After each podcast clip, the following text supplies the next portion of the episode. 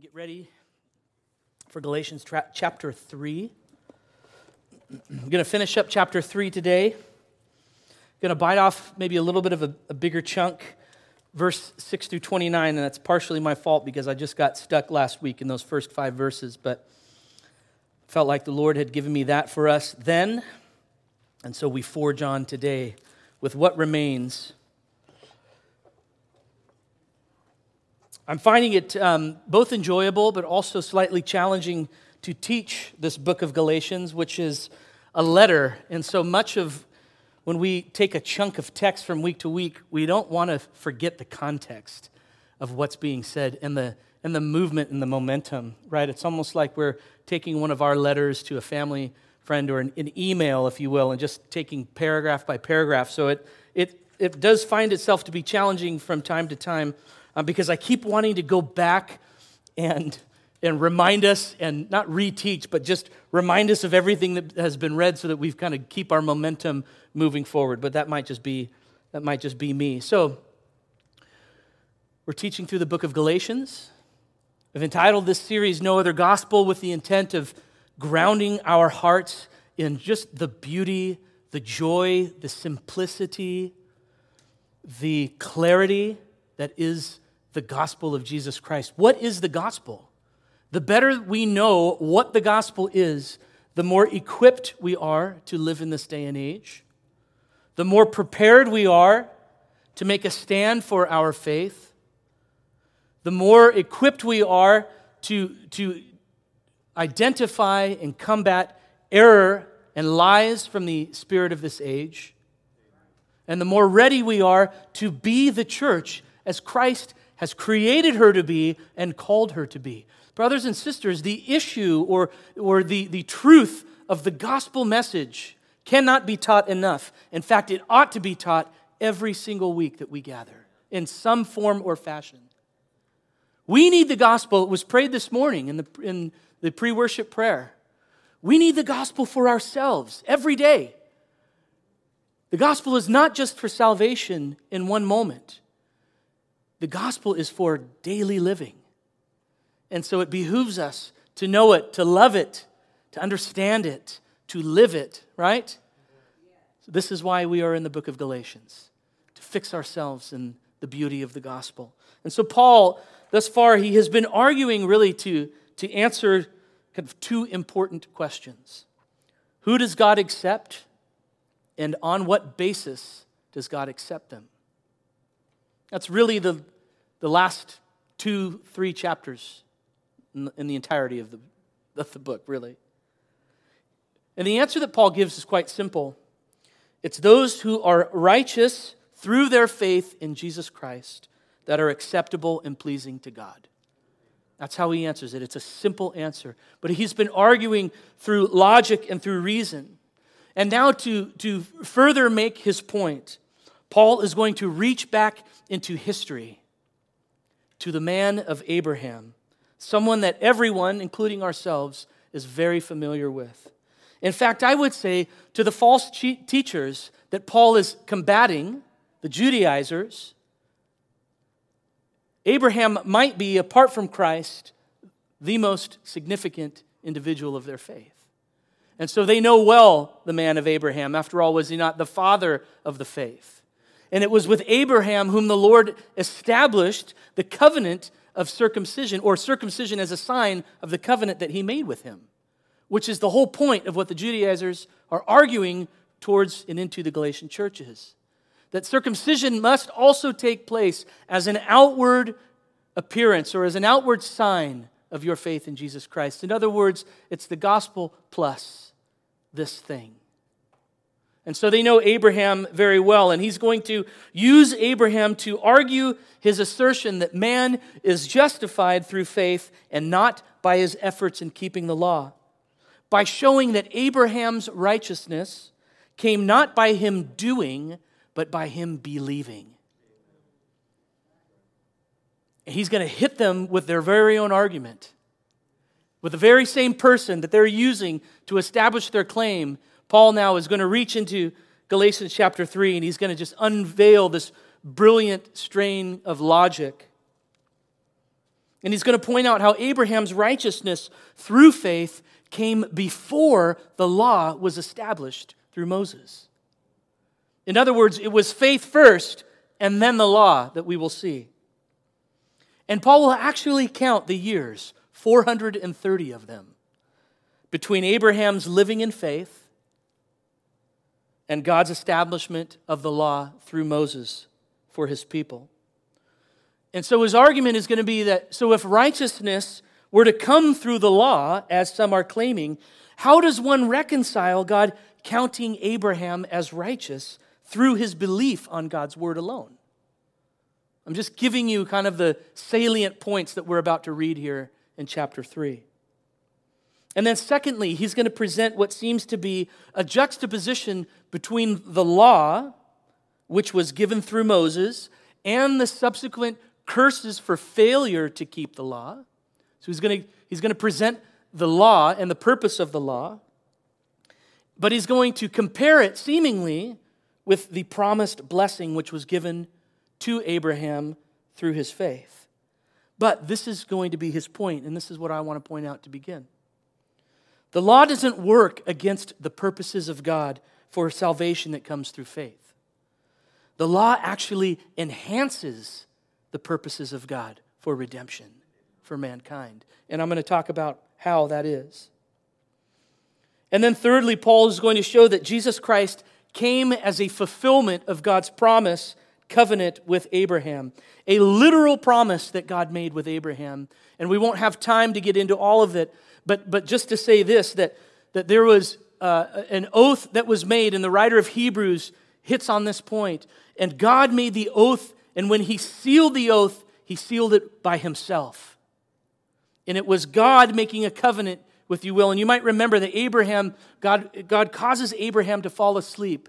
And in that moment, God passes through the, the split animals, if you will, as a sign of the covenant that he's making. And therefore, it was not a covenant that God made necessarily where man upholds his end of it, but God made it and sealed it on his own word and by himself, so that he could not lie as the writer of Hebrews will tell us. And Christ came as the fulfillment of this promise that God made from Abraham's offspring. It said in Genesis, all the families of the earth will be blessed. And therefore, Jesus Christ himself is the promised blessing. Christ was the blessing that God spoke of to Abraham that day, coming through the lineage of Abraham. And now, those of us who are born by faith in Jesus Christ are children not of the law, but we are children of the promise. And this is Paul's point as well, which we'll see. And so all of this is arguing for justification by faith alone in Christ and not by works of the law.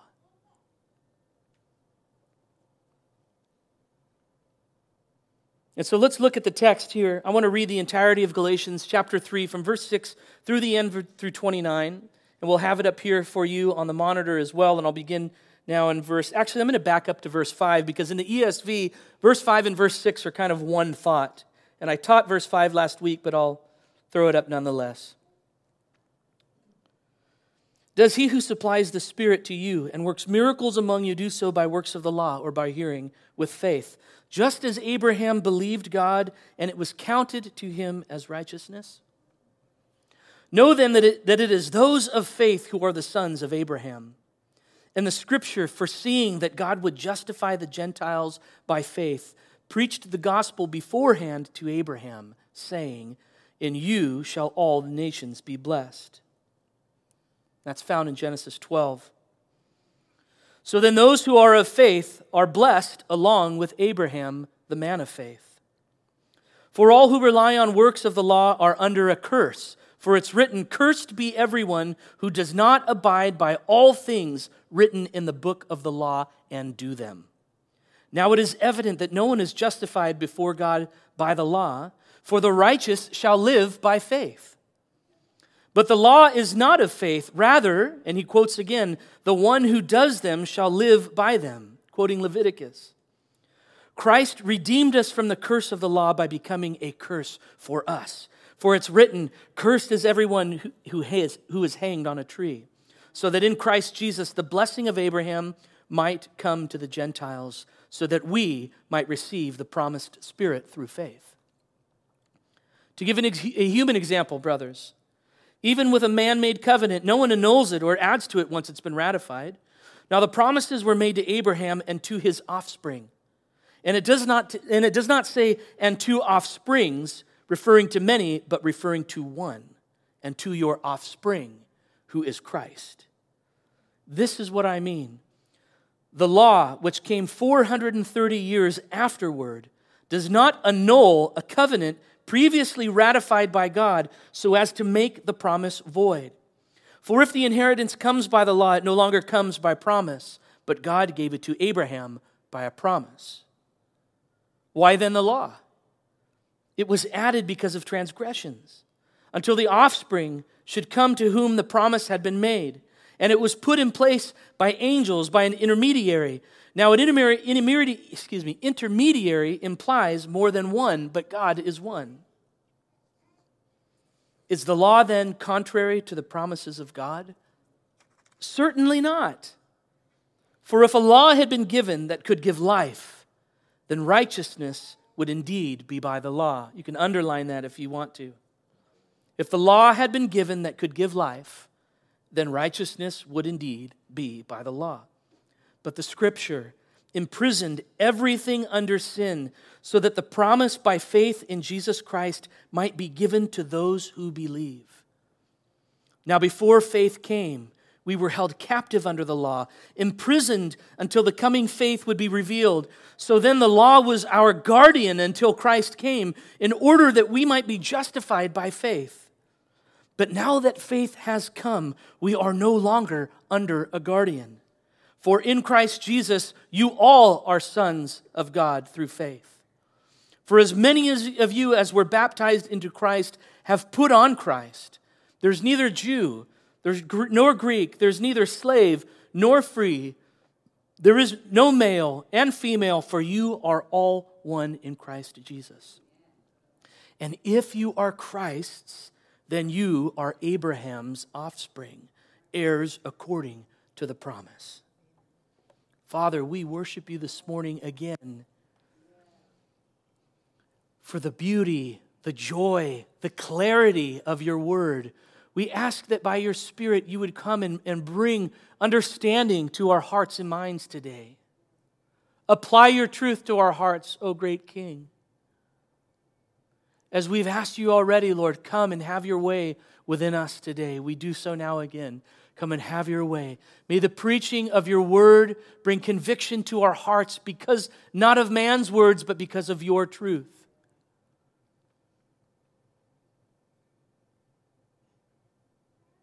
We welcome you today, Lord.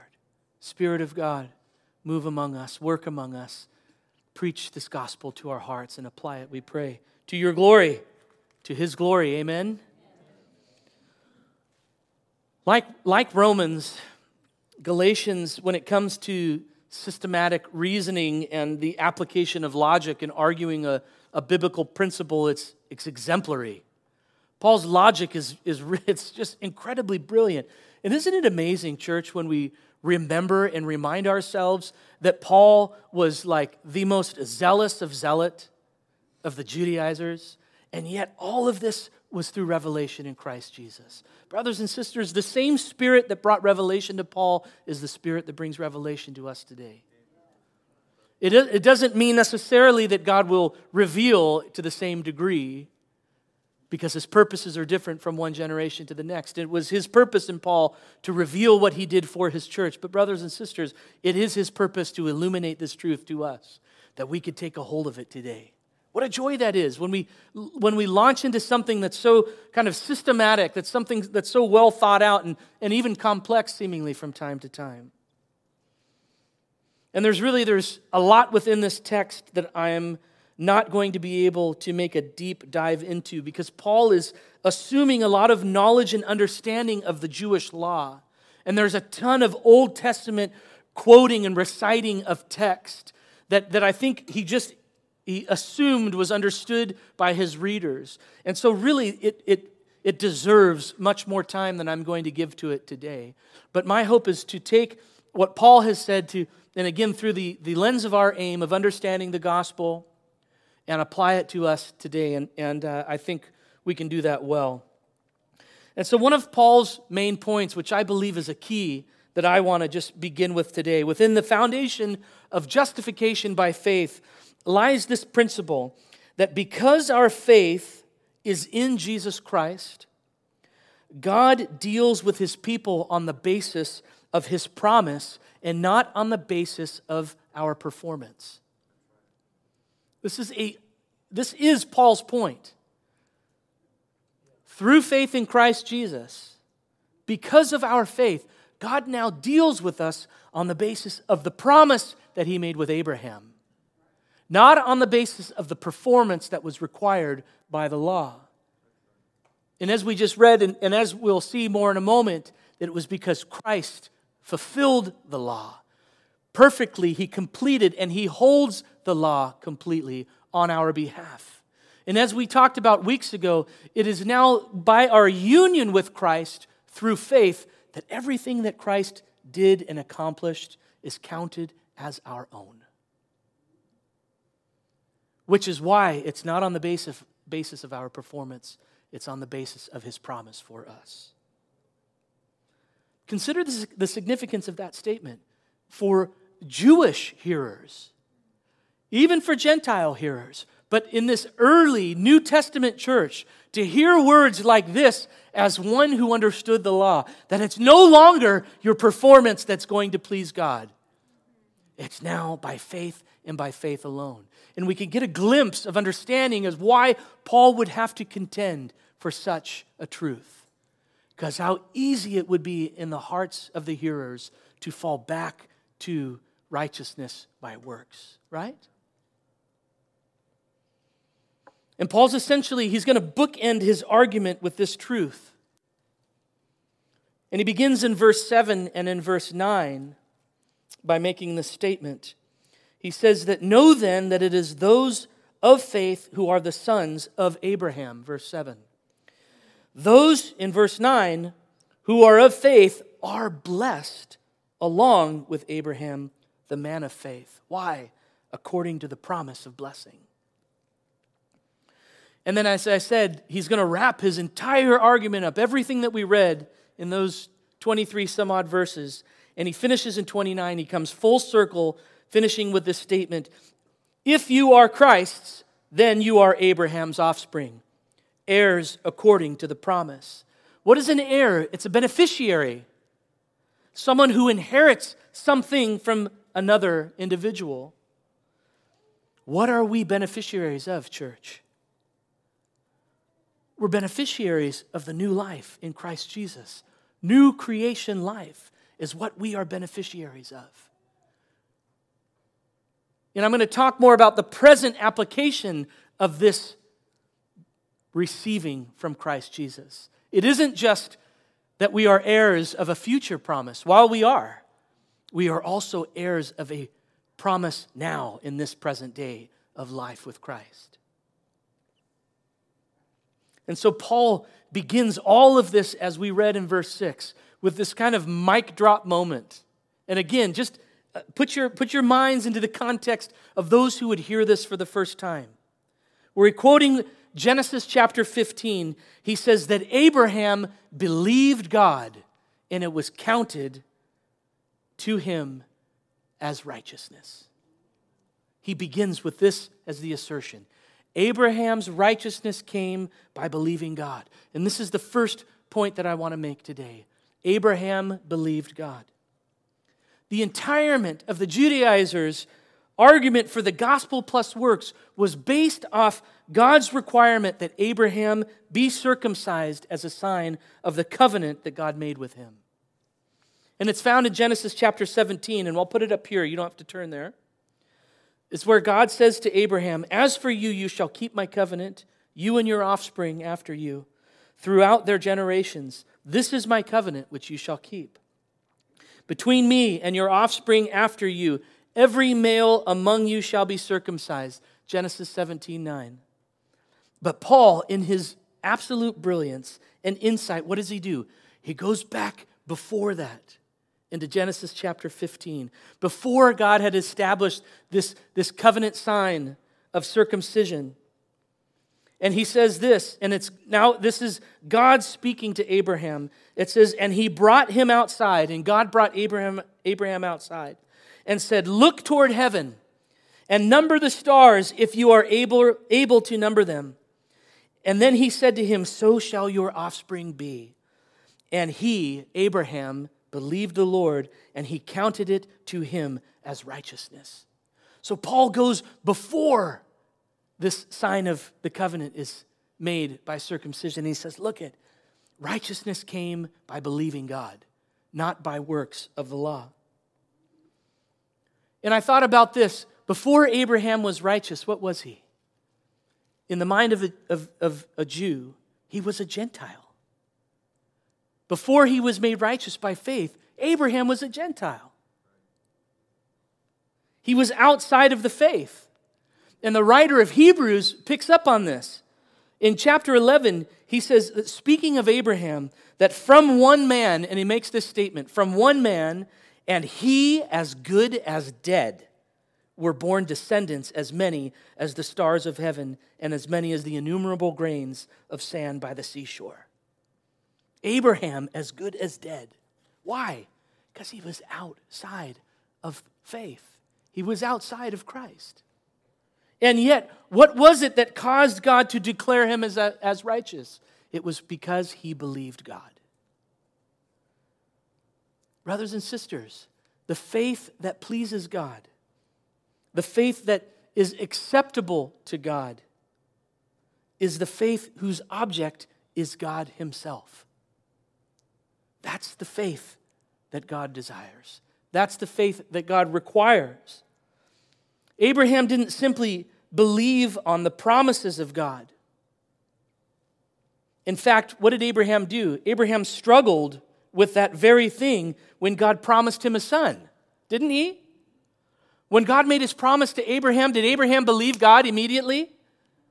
No, he wrestled with God. He didn't believe God. So it wasn't belief solely on the promises of God. And it wasn't even just believing in God as in an existence of God. It was that the object of Abraham's faith was God himself. That is what it means that Abraham believed God and was counted as righteous. His faith was in the faithful one. Paul says in Romans chapter 4 verse 20 that he grew strong in his faith as he gave glory to God, fully convinced that God was able to do what he promised. That is why his faith counted him as righteous, Paul says. We ought to be no different, church. As the children of Abraham, we also have the same faith fixed in the same place, fully convinced of God. Are you hearing me this morning? Fully convinced. Do you believe God? Not on the basis for what He has promised to you, but do you first and foremost believe in God on the basis of who He is? That's the faith that God's talking about. That's the faith that Abraham had. That's the faith that Paul is speaking of that counted him as righteous. It was in God himself. And when Hebrews tells us that Abraham, having patiently waited, obtained the promise, what do we suppose he anchored his patience in? Again, think about Abraham. Did Abraham have a ledger book recording all the acts of God and how God fulfilled every act? No, Abraham's righteousness was given before God fulfilled the promise or was credited to him before he fulfilled the promise. So, where was he fully convinced? Where did he patiently wait? He waited in the person of God. His faith was placed in God and God alone. Church, make sure and certain that your faith is anchored in the proper place. Because, see, the enemy wants us to place it in other things, even if it's to a small degree. The enemy wants our faith, he wants portions of it, even if he can't have all of it. He wants a portion of it. Is your faith in your personal achievements? Is your faith in your spouse's achievements or your spouse's abilities? Is your faith in your life accomplishments, even in your own personal diligence and, and self discipline? Perhaps could it be there? Where is your faith placed today?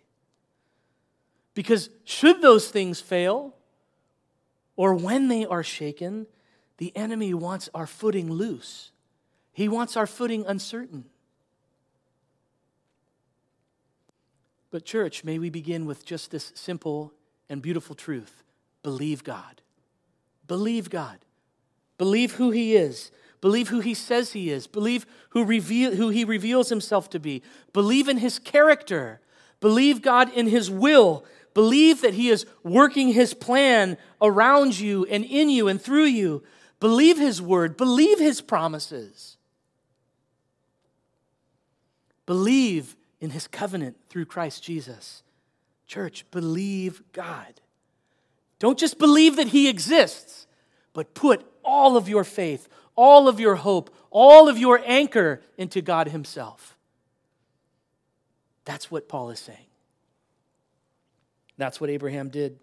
And then a result, as a result of this belief, and Paul goes on to speak of it, it results in faith. It's faith to believe that justifies a man or woman, but the result of that justification is then a life that continues in faith on the basis of who God is. Did you, does that make sense what I'm saying? So, yes, are we awake today? Oh, some of us are sleepy. Don't be sleepy, church. It's faith to be justified through Christ. But in that justification, the Spirit of God gives us a measure of faith to continue on in Christ Jesus, with our faith being fixed in Him. And this is what Paul says it's the righteous who live by faith, not just who are saved by faith. And he's quoting Habakkuk chapter 2. And what a beautiful chapter, the first two chapters that is. But it's the righteous who will live by faith.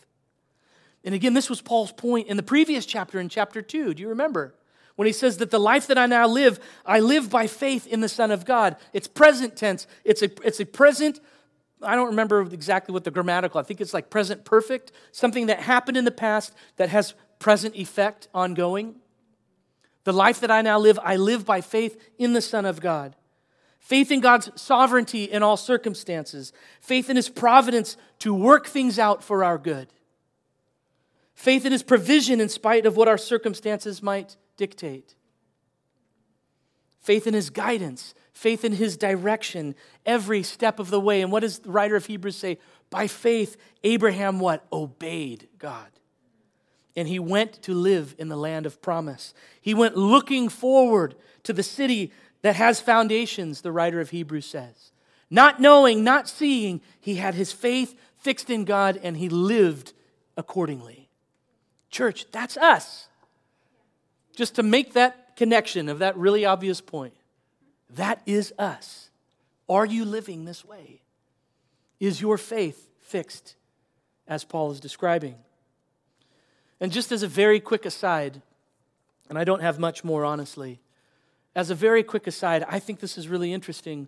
There has been a growing agreement over the last few decades of the interpretation from the Greek phrase in the Son of God that Paul quotes in Galatians chapter 2 verse 20. And in fact, if you if I don't know if it's in this on our footnotes here. It doesn't matter, but within the Greek language, the thought is becoming more and more increasingly that the, that the intent, because it can be interpreted in two ways, and it's not that the faith in the Son of God, it is the faith of the Son of God. So it's almost as though, not almost, but it's the, the, the implication is that even our faith is from God Himself. Isn't that amazing? That God will supply our every need according to the riches of His glory, even our faith to live this life. And I love the implication of that, and I would then tend towards and understanding. And what's interesting, and we find that, and it's in a number of places where it's faith in God actually can be interpreted to faith of God. So that's an interesting aside. And so, Paul, that's his first point, or that's my first point from Paul's chapter 3. Abraham believed God.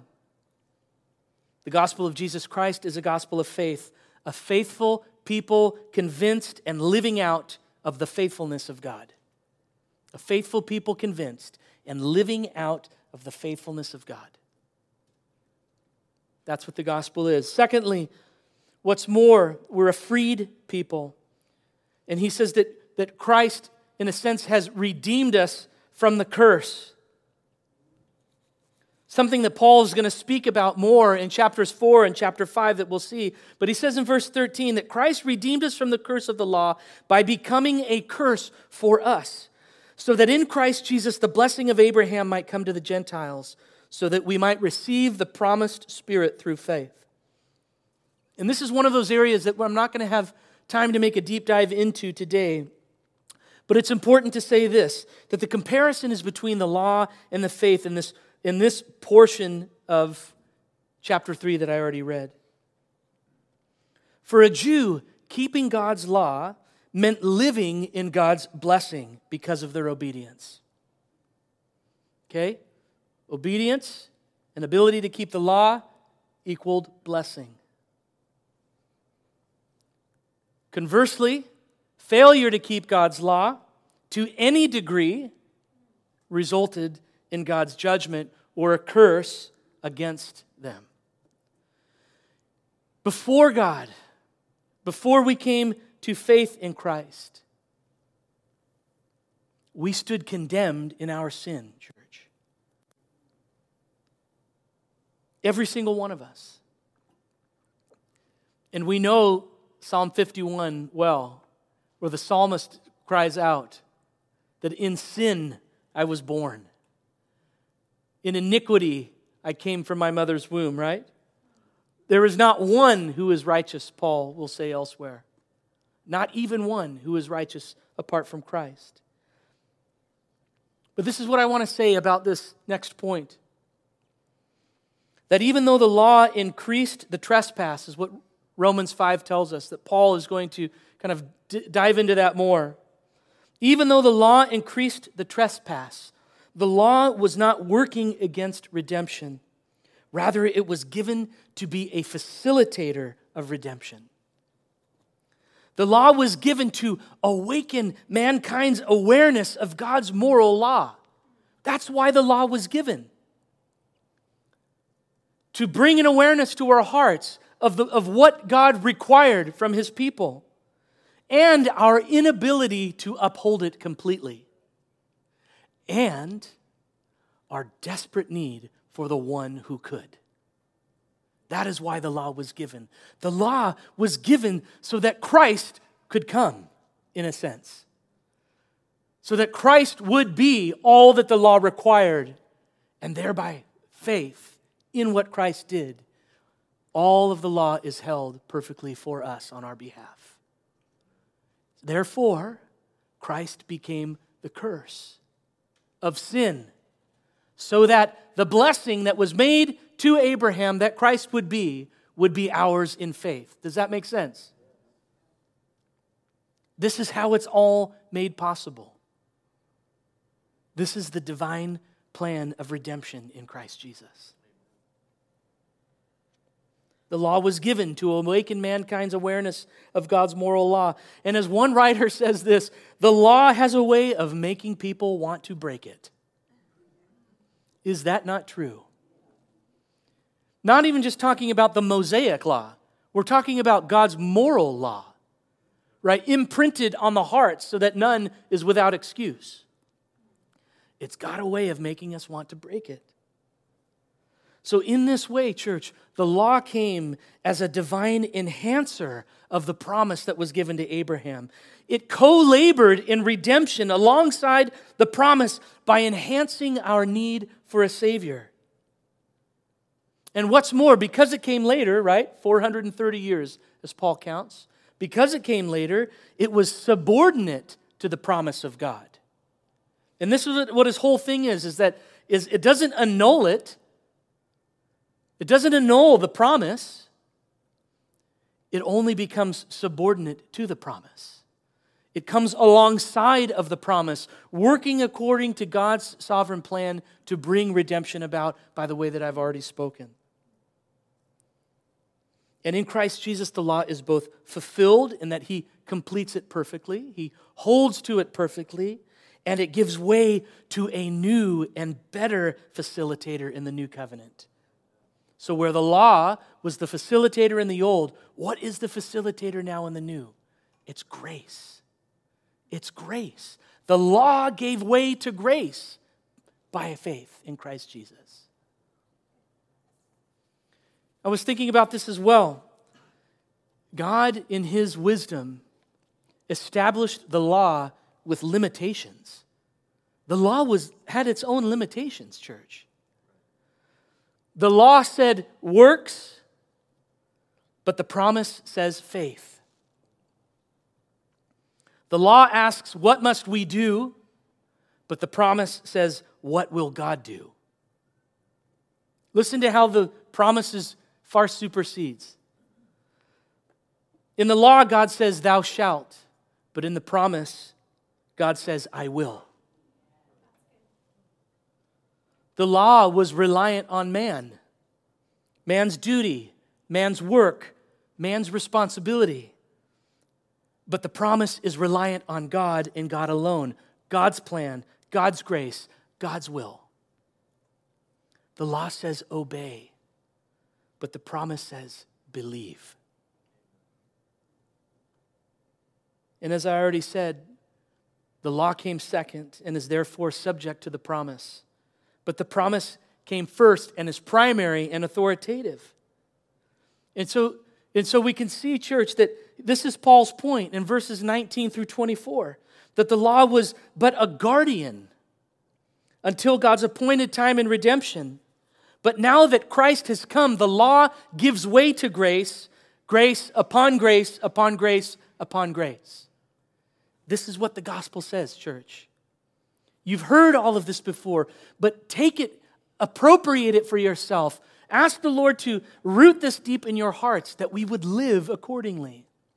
Because we still don't live in this perfectly, do we? The law gave way to grace, freeing grace, enabling grace, liberating grace. And that's where Paul's going to go next in his letter. Church, Christ took the curse of sin. He took the, the curse of the law. Literally, it says that he became a curse that we might receive. And this is the last thing to say Christ redeemed us from the curse. And what is it that we have received through this gospel of grace? We are now heirs according to the promise. We're children of the promise. What does this mean? He says in verse 26 and verse 29 For in Christ Jesus you are all sons of God through faith. And if you are Christ's, then you are Abraham's offspring and heirs according to the promise.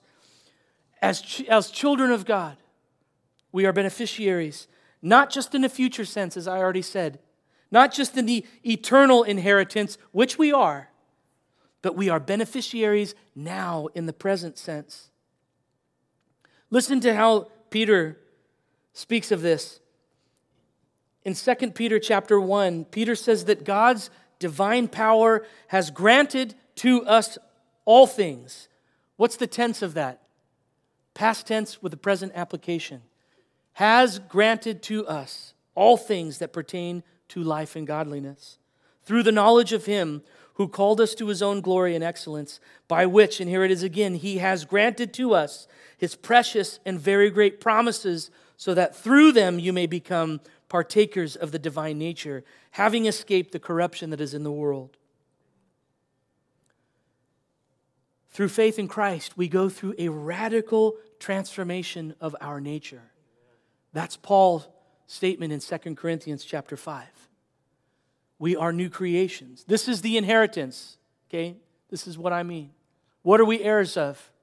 What are, as beneficiaries, what do we receive as heirs of the promise? A radical transformation of our nature. A new creation. And I again I say this probably too often. I love how Paul says it. Behold, in other words, would you look and see? Would you recognize that the old is gone away and the new has come?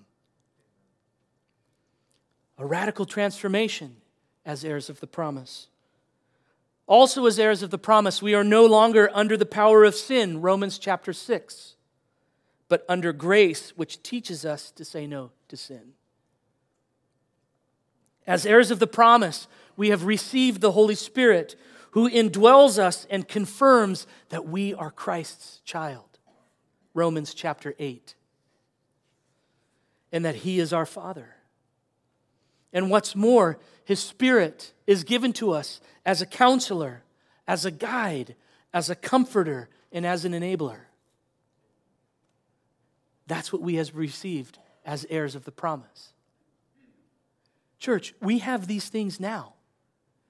We have been transformed. We have received the Spirit. We are being confirmed. We are being guided. We have been set free by the power of sin. We are no longer slaves to sin, Paul says in Romans, but we are slaves unto righteousness. Why? Because we live like that every day? No, I don't. Because it is true of who I am, and by faith I take hold of that truth, and by the power of spirit of the Spirit I live in that truth. And by beholding the glory of the Lord Jesus Christ, I am being transformed day by day from one degree of glory to the next, which is the work of the Holy Spirit. Amen? We are heirs of the promise. Brothers and sisters, this is the beauty of the gospel. This is the joy of the gospel. This is the delight that the gospel should be. And while again, I know that we know these things, church, let's believe and live as the people that God has made us to be. Right? This is what the world needs. Yes, this life requires things from us. Yes, our vocations have to be important. Yes, of course, our families are important. Yes, respite is important.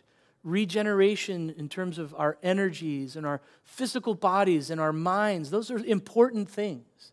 But, brothers and sisters, this is the most important thing living in this truth living out this truth, living as we have been created to be. Amen? Amen.